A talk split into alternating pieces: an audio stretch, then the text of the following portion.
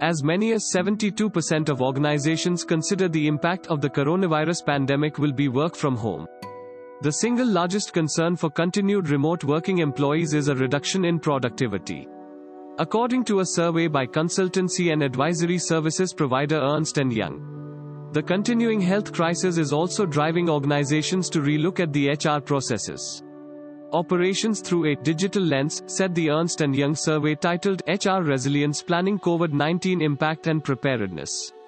The survey includes the first-hand perspective of HR heads of over 100 organizations across divisions in India on the impact of coronavirus pandemic. Their preparedness to tackle the current condition, Ernst & Young said in a statement.